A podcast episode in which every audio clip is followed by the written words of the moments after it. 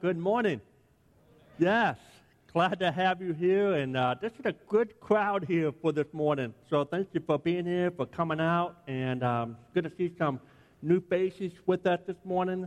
It's also good to see one of my pastor buddies, Pastor Randy, and his wife Debbie. They're here today. And um, we're glad to have you guys here. He's the pastor of Stony Creek Church. And downtown Utica. And um, so we're glad to have you with us today.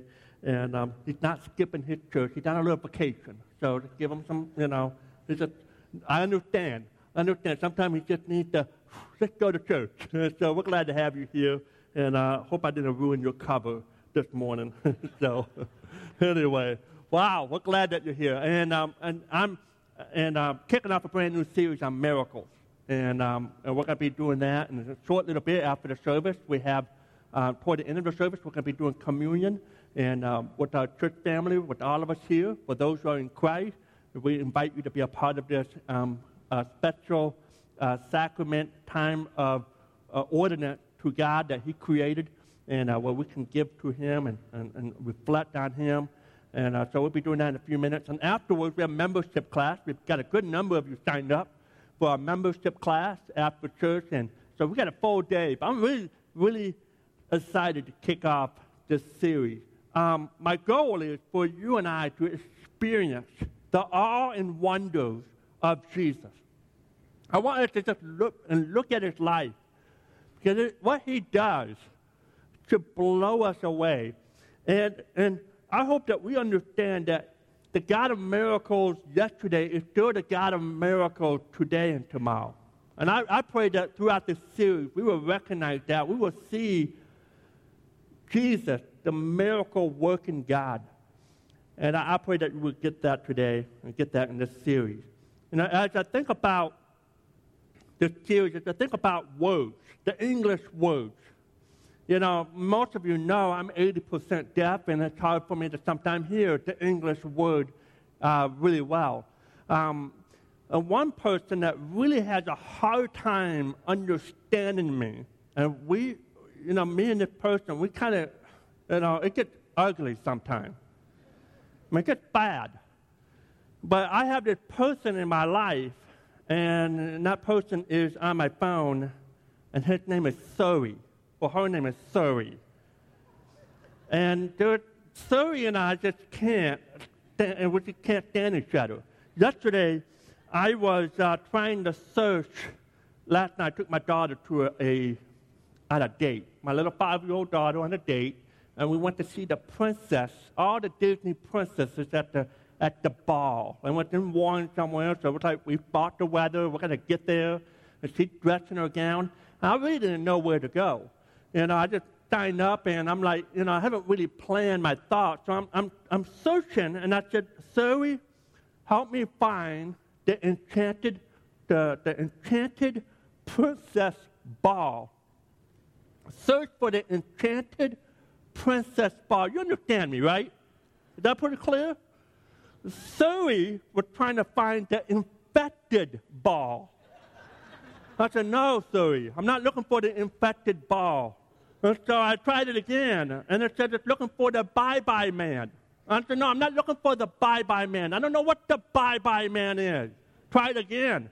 And, uh, and I, I said it, Zoe, help me find the enchanted princess ball. And it said it's looking for the enchanted from fastball. I'm like, okay. I quit.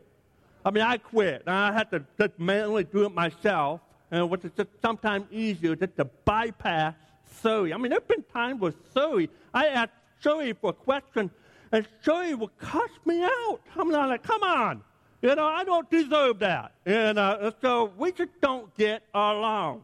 Now, if you're with a British speaking Zoe, maybe he and I, because I think I sometimes sound like I'm from England, and I'm not, but you know, we can get along maybe, but this is an English American speaking Zoe, and does not like me. I think about words. How oftentimes get translated and mistranslated, misunderstood. You know, the English language is one of the poorest language in the world. It really is. That's all we know. but the English language is one of the weakest language that we have. We have words in our English language that are pretty crazy. Pretty crazy. You think about eggplant, there's no egg in eggplant.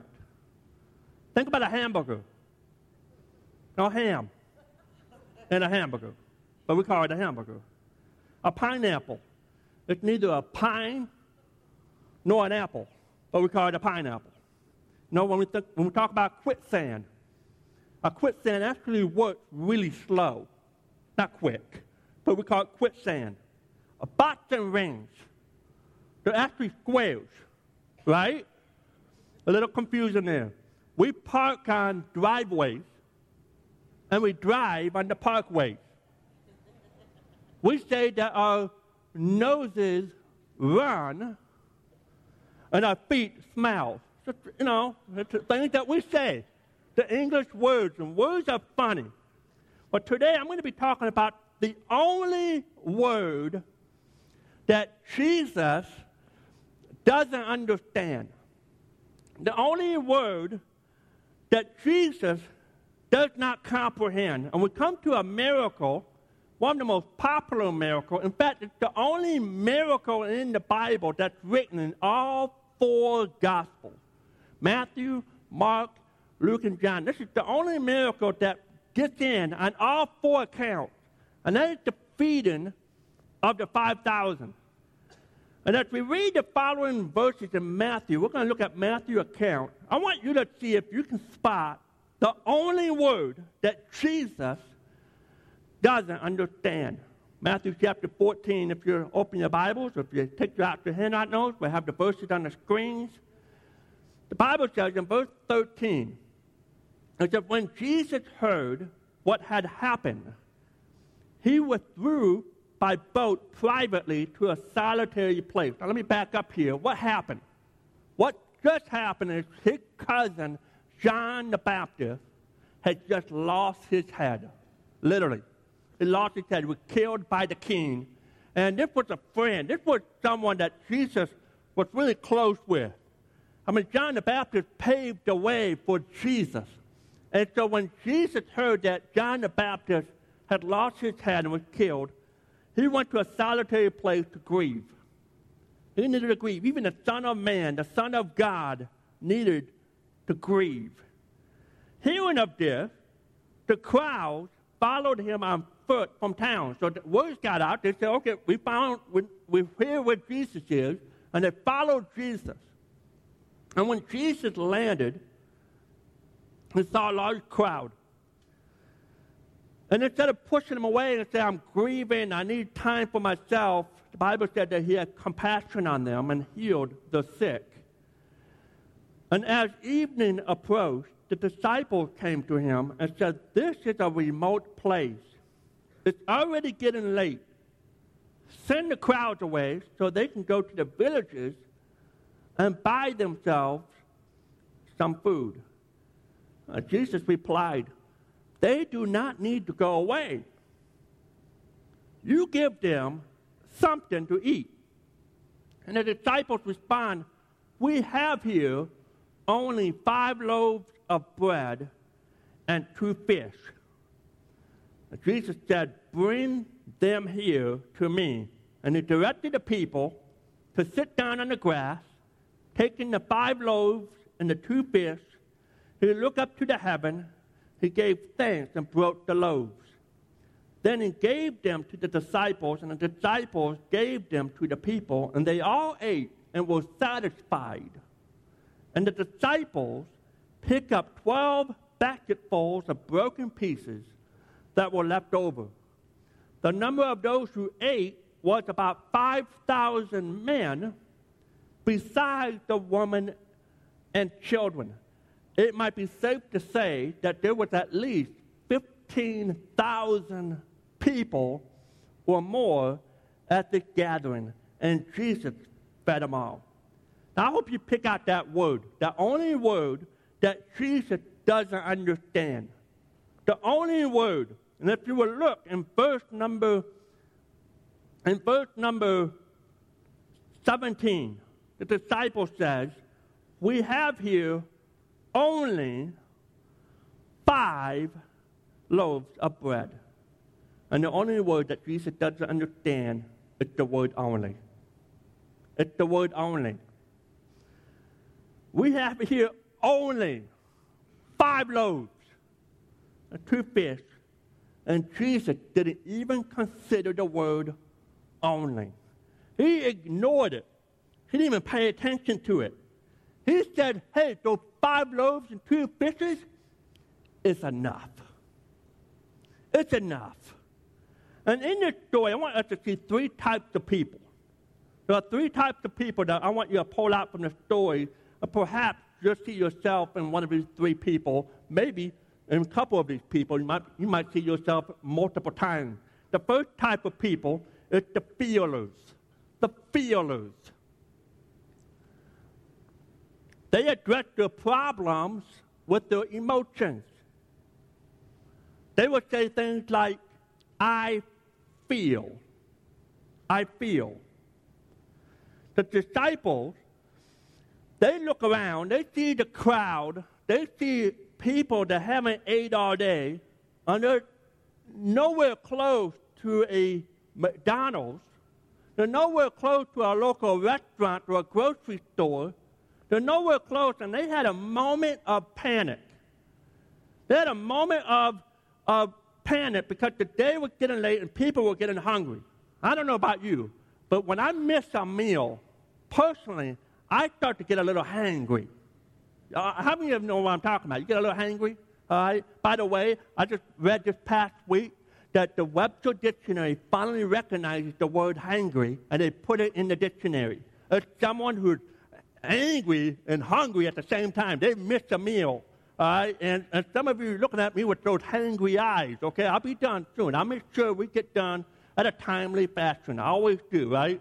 I always do. You know, the worst thing that Karen, my wife, can do for me, the worst thing that she does is send me on um, to the grocery store with a list, especially when I'm already hungry. This happens, right? You, you guys know what I'm talking about? All right, the wife will send you a list of four or five things to get, and you come back with about 15, 20 different things. You know, you got all the snacks. You know, you just, you're hungry. You're just walking down the aisle. Ooh, that looks good. You start grabbing stuff. You know, and, that happens all the time. In fact, that happened, I think, on Friday. You know, I just, you know, you had me get, pick four things up, and I come back with about 10 different things. You know, because when I'm hungry, I'm picking stuff up. And and when I'm hungry, I'm sometimes weak.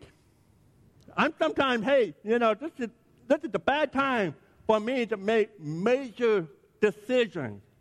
Anytime you and I approach a problem with feelings, you are in danger of making bad mistakes.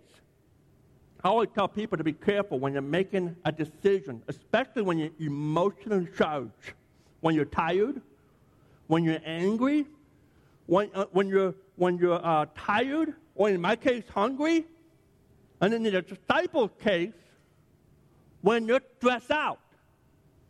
When you're stressed out, and anytime you're in one of those type of positions, your, your feelings will start to take over, and oftentimes will mislead you into the wrong decision.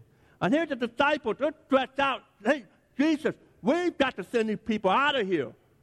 Enough is enough. We need to stop the miracles. You need to stop healing. You need to stop teaching. We've got to send people home.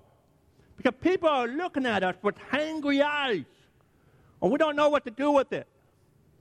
The first type of people in the story are the feelers. The second type of people in the story is the figurers. The figurers. You're like, what are you talking about? All right, just play with me. It's not figures. Can we, can we fit that word? Can we fit that word and put an R at the end? Figurers. R E R S. R E R S. They address problems with their mind. There we go. Thank you, guys. That's the word. You said that doesn't sound like a word, but I'm making it a word today, okay?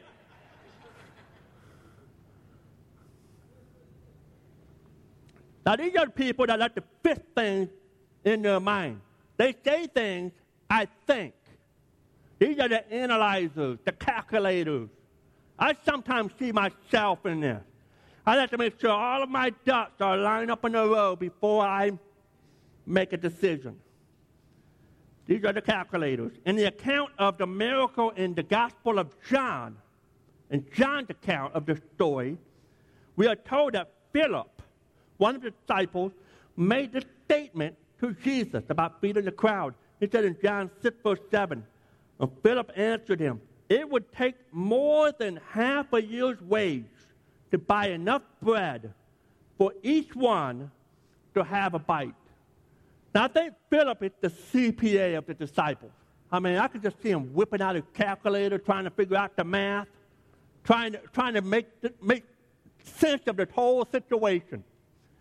And he's doing the math, and he said, okay, Jesus, 15,000 people at $2 a meal divided by a month paycheck, and he's working it all out. And he had it all figured out. But God's math, understand it, but God's math is always different than your math. It's always different than my math. When we pass out the food, we divide it. But when Jesus passed out the food, he multiplies it. Human math says five loaves plus two fish times, you know, divided by 15,000 equals impossible. Five loaves plus two fish divided by 15,000, impossible. But God's math is when five loaves plus two fish times the power of God equals 15,000 full stomachs. But we got the feelers, we got the figurers. And sometimes it takes out the third person, the third type of person. And get me, work with me, okay? Here's the word. It's faithos. Faithos. There we go. Not fathers. Faithos. Oftentimes, we don't want to live by faith. We like to live by feelings. We like to live by uh, figuring things out. That's how the disciples were rolling this story. All right, they're feeling stressed out. Hey, here's the solution send everyone home. Here, here's Philip over here. Okay, I'm trying to figure this out. Uh, God, this is impossible. But there is one person in the story who is a faither. A faither. And a faither said something like this I believe that God is able. Notice in Matthew 14, verse 17 and 18, notice what the feelers and the figurers were saying to Jesus. They said, We have here only five loaves of bread and two fish. And Jesus said, Bring them here to me. He said the disciples used the word only, but Jesus didn't understand. He said, Your only is enough for me to make plenty. Your only is enough for me to make plenty. And there was one faithful in the crowd. In John's account, we, we know Andrew found a boy, an unnamed little boy who actually was, had a little happy meal. And in that meal, he had five buns and a couple of slices of fish. And, and, and Andrew brought this little boy's lunch to, Jesus. And I could just see that little boy in all his little face and said, Jesus, here's my lunch. I surrender my lunch. I'm not sure how you're going to do this. I'm not sure what you're going to do with it. But here is my lunch. And he surrendered all that he had. I gave it to Jesus. He didn't know what was going to happen, but he knew that he could trust in Jesus. And that's what faith is. You don't know exactly what will happen, but you are willing to trust in God. I would have loved to see the look of that little boy's face as Jesus started to supersize his happy meal. He started taking things apart. I would, I would have loved to have been there to see that little boy's eyes wide open. Wow.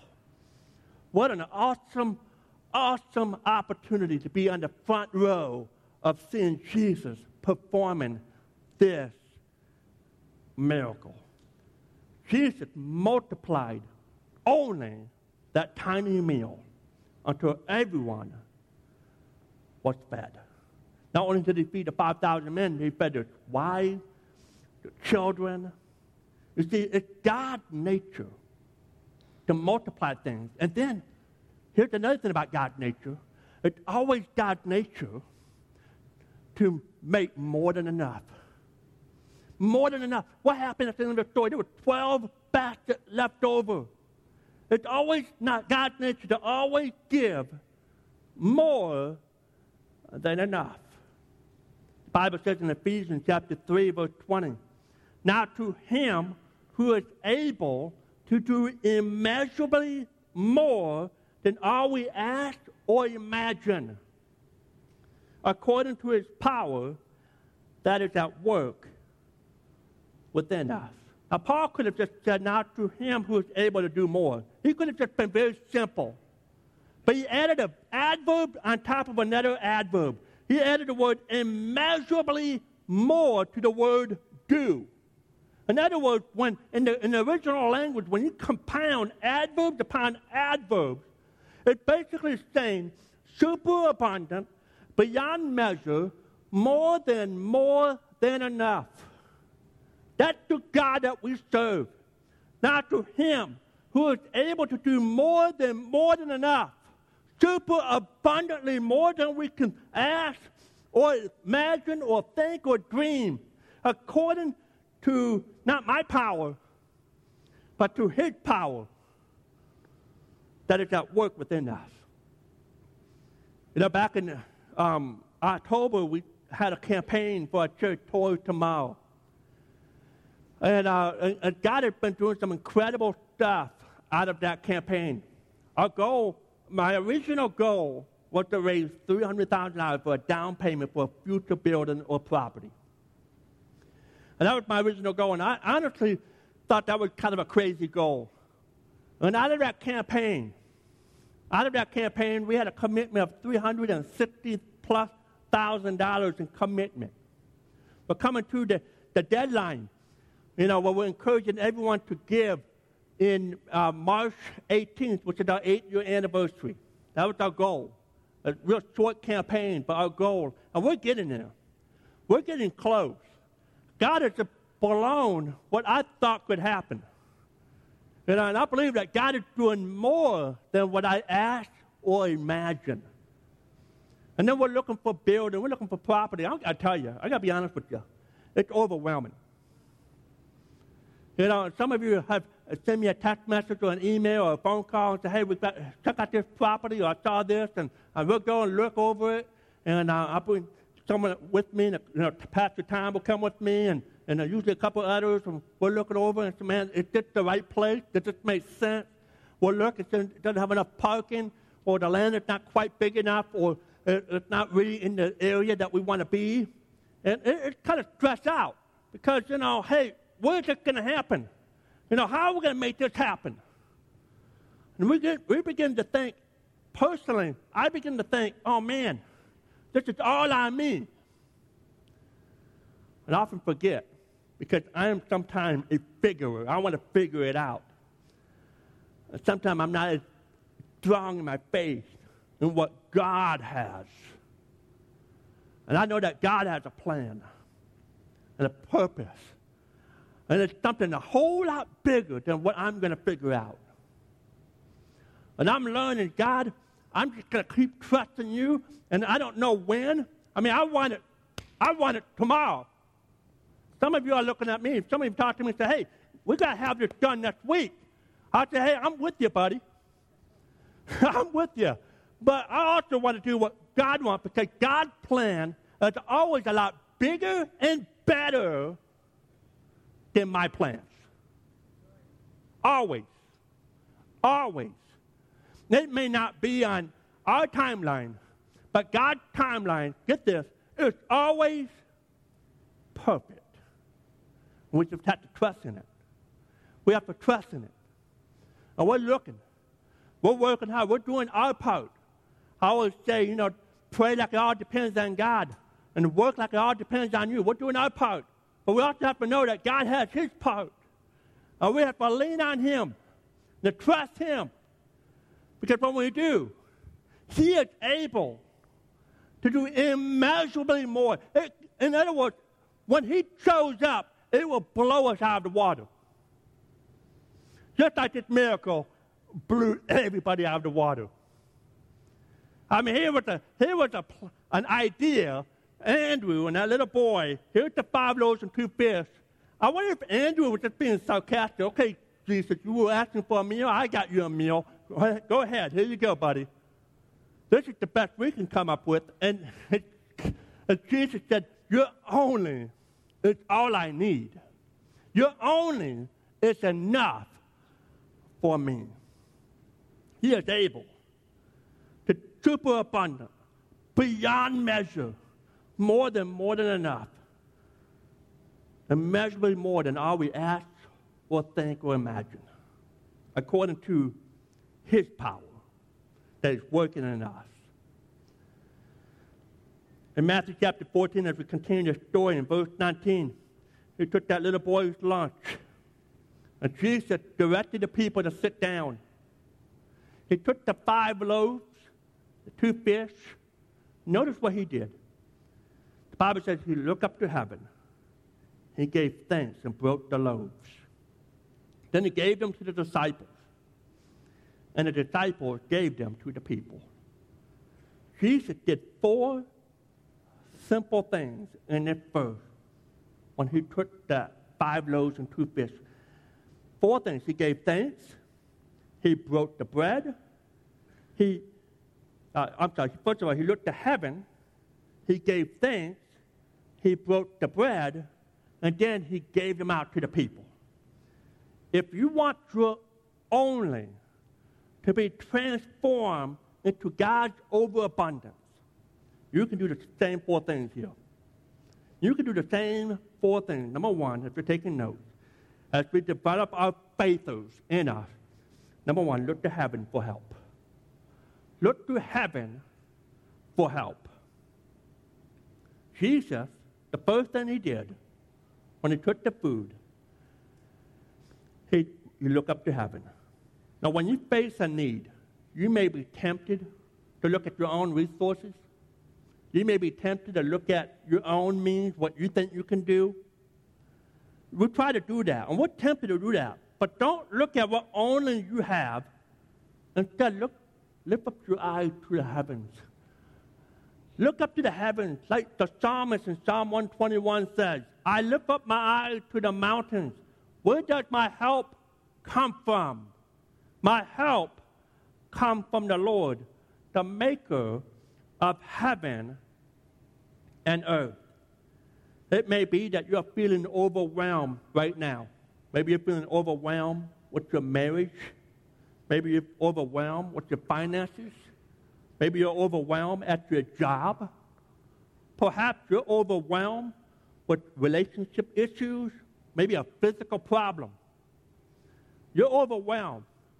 I pray that today you would start trying to, you would stop trying to feel things out and figure things out. And start living by faith and start looking up to the heavens. Cry out to heaven. Cry out to God. The God, I'm overwhelmed and I need you. I need you, and I come to you first. I come to you. One of my favorite stories is about the life of Corrie Ten Boom. Corrie Ten Boom was a Jewish woman that was taken captive in 1944 by the German army. He and his sisters, uh, he and sister Betty Ten Boom, were taken together. Meanwhile, the rest of her family, Corrie Ten Boom, never saw again. As they took them to the concentration camp. In February of 1944, under, under horrible conditions at one of the camps called Ravensbrück. In December of that year, Betsie Ten Boom, she was dying. By the way, Corrie and Bessie had snuck in a Bible in this Nazi prison camp. And they worshiped God, even in the middle of the, of the worst situation, the worst climate, the worst condition known to man, they still look up to the heavens and worship God. And right before Betsie Ten Boom died, she looked at Corrie, her sister, and she said, There is no pit so deep that God is not deeper still. God is in the moment. Whatever your situation is, there's not a pit so deep that God's not there. He is there with you. He is with you. Betsie Ten Boom, in the worst condition you could imagine, recognize that. Fifteen days later, Corrie Ten Boom, on a clerical error, was released. She had no, she had no, she didn't know why. She had no, this wasn't common. She knew it was coming, but she was released and it sent her off. And God used her life, God used her ministry all the way to her death in 1983. Corrie Ten Boom, one of her favorite quotes that I quote often, her quote is If you look at the world, you'll be distressed. If you look within, you'll be depressed. But if you look at God, you'll be at rest. And the first thing I pray that you'll do is to look up to the heavens. Stop looking on your own stuff, but look up to the heavens. Number two, give thanks for the little I have. Jesus took time, even with that tiny amount, those five little buns and two little fishes, he thanked God for it. You see, we spend a lot of our time asking for stuff rather than thanking God for the stuff that we have. This is the, this is the, this is the point of contentment and gratitude and thanking God for what you have. You say, hey, I don't have much, but what I have is enough. And I thank you, God, because you give all things. All perfect things come from above. You bless us. Give thanks for the little I have. Don't live in a life of contentment. Stop complaining. Stop complaining. I hear complain, complain. We complain. I complain. We've got to stop complaining. Stop being thankful. Be thankful. I said, man, I wish we had a building of our own. We should be thankful for what we have. We really should. We should be thankful for the things that God has blessed us with. Here's the third thought cherish the value of brokenness. Cherish the value of brokenness. After Jesus looked to heaven, thanked God for the food, he broke it. It was in this act of breaking the bread that he began to multiply it. God truly values broken things. You see, in our world, when an object is broken, it's worthless. What do we do with it? We throw it away. It's garbage. But in God's economy, when something is broken, God only increases the value. He does the opposite. The bread had to be broken before it could be multiplied the alabaster box that Mary brought to Jesus had to be broken before the perfume was spilled out. The roof above Jesus' head had to be broken up before the friends could lower the paralyzed man to Jesus. The body of Jesus had to be broken before our sins before our sin could be forgiven. The body of Jesus had to be broken. In a few minutes, we're going to be breaking bread. And as we break bread through communion, we remind us that the body of Jesus although it's broken, became more valuable and precious to you and for me. It's because of his sacrifice. One man's sacrifice multiplies salvation for mankind, available for all to have. Last week we talked about the sins of David when he committed adultery and murder. And then he was called out, he was caught out to the carpet by Nathan the prophet. And when that happened, David became a broken man. And he prayed this prayer in Psalm 51. He said, My sacrifice, O God, is a broken spirit. A broken and contrite heart, you, God, will not despise. You see, God picks up brokenness and can reuse it for his purpose and for his glory. Here's the fourth thought serve others before myself. After he broke bread, Jesus started to give it away. I can imagine when the little boy presented his little meal to Jesus, Peter and the disciples, they probably thought, well, at least the staff will be fed. I mean, you know, would be taken care of. But Jesus instructed the disciples to start serving others first. Don't you eat first. Let everyone else eat first. Give it away. And at the end, 12 baskets. Some believe that it was one basket for every disciple that served.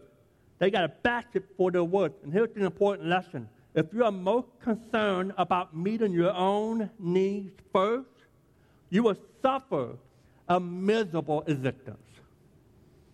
Because you're living a life like we talked about last week, a life all about you. You will suffer a miserable existence. Be willing to help others first, and you'll find that your needs and problems don't seem quite as bad, as severe after serving others. That's why we challenge people to get, be a part of something that's bigger than yourself. Be a part of something that's bigger than you. Get involved, serve. Look around the area, look around your community and find ways to serve. The disciples discovered that the only is God enough. How about you? What about you? Will you give God all the only that you have so that you can experience the awe and wonder of Jesus? In Exodus chapter 3, as we close, tells the story of a man named Moses. And Moses was 80 years old at the time. He was by himself in the middle of the wilderness and he came across a burning bush. Started talking to God through that burning bush. For 40 years, you see, Moses had been living in, in obscurity, hidden away from society, taking care of his father in law's sheep. God started talking to him and said, Moses, I want you to go back to Egypt. And I want you to tell Pharaoh to let my people go. And Moses offered all kinds of excuses. He said, Lord, you got the wrong guy.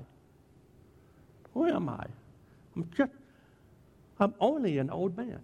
I'm only a shepherd. Only. I, I talk funny. I stutter. I don't have anything to offer to you. God said, Moses, I know all about your own onlys, and you're still my guy. And to demonstrate this, God looked at Moses and said, What's in your hand? Moses had his shepherd's staff. Moses said, It's a stick, a rod. God said, Moses, I want you to throw it down. And sure Moses said, God, this is only a stick. It's only a shepherd's staff. Throw it down. So Moses threw the stick down. Bible said that it turned into a snake. Now, if I was Moses, I'd be running. You know, I'm, I'm, I'm taking off. Snakes and me don't do well together at all. I, I can't handle it. Give me the jeebies. God to Moses, I want you to pick up that snake by the tail. Well, pick it up by the tail. Now, the, the feelers and the figures would have come out of me. Come out and said, No, God, I don't feel like touching it. I'm scared of that thing. And also know this if you touch it by the tail, that's the worst idea you could do. Because that thing will come back and tag you. No way. But God said, I want you to pick it up, Moses.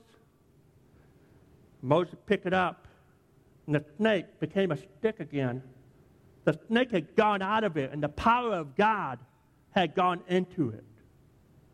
And from there on forth, the Bible no longer called it the rod of Moses, but instead he called it the rod of God.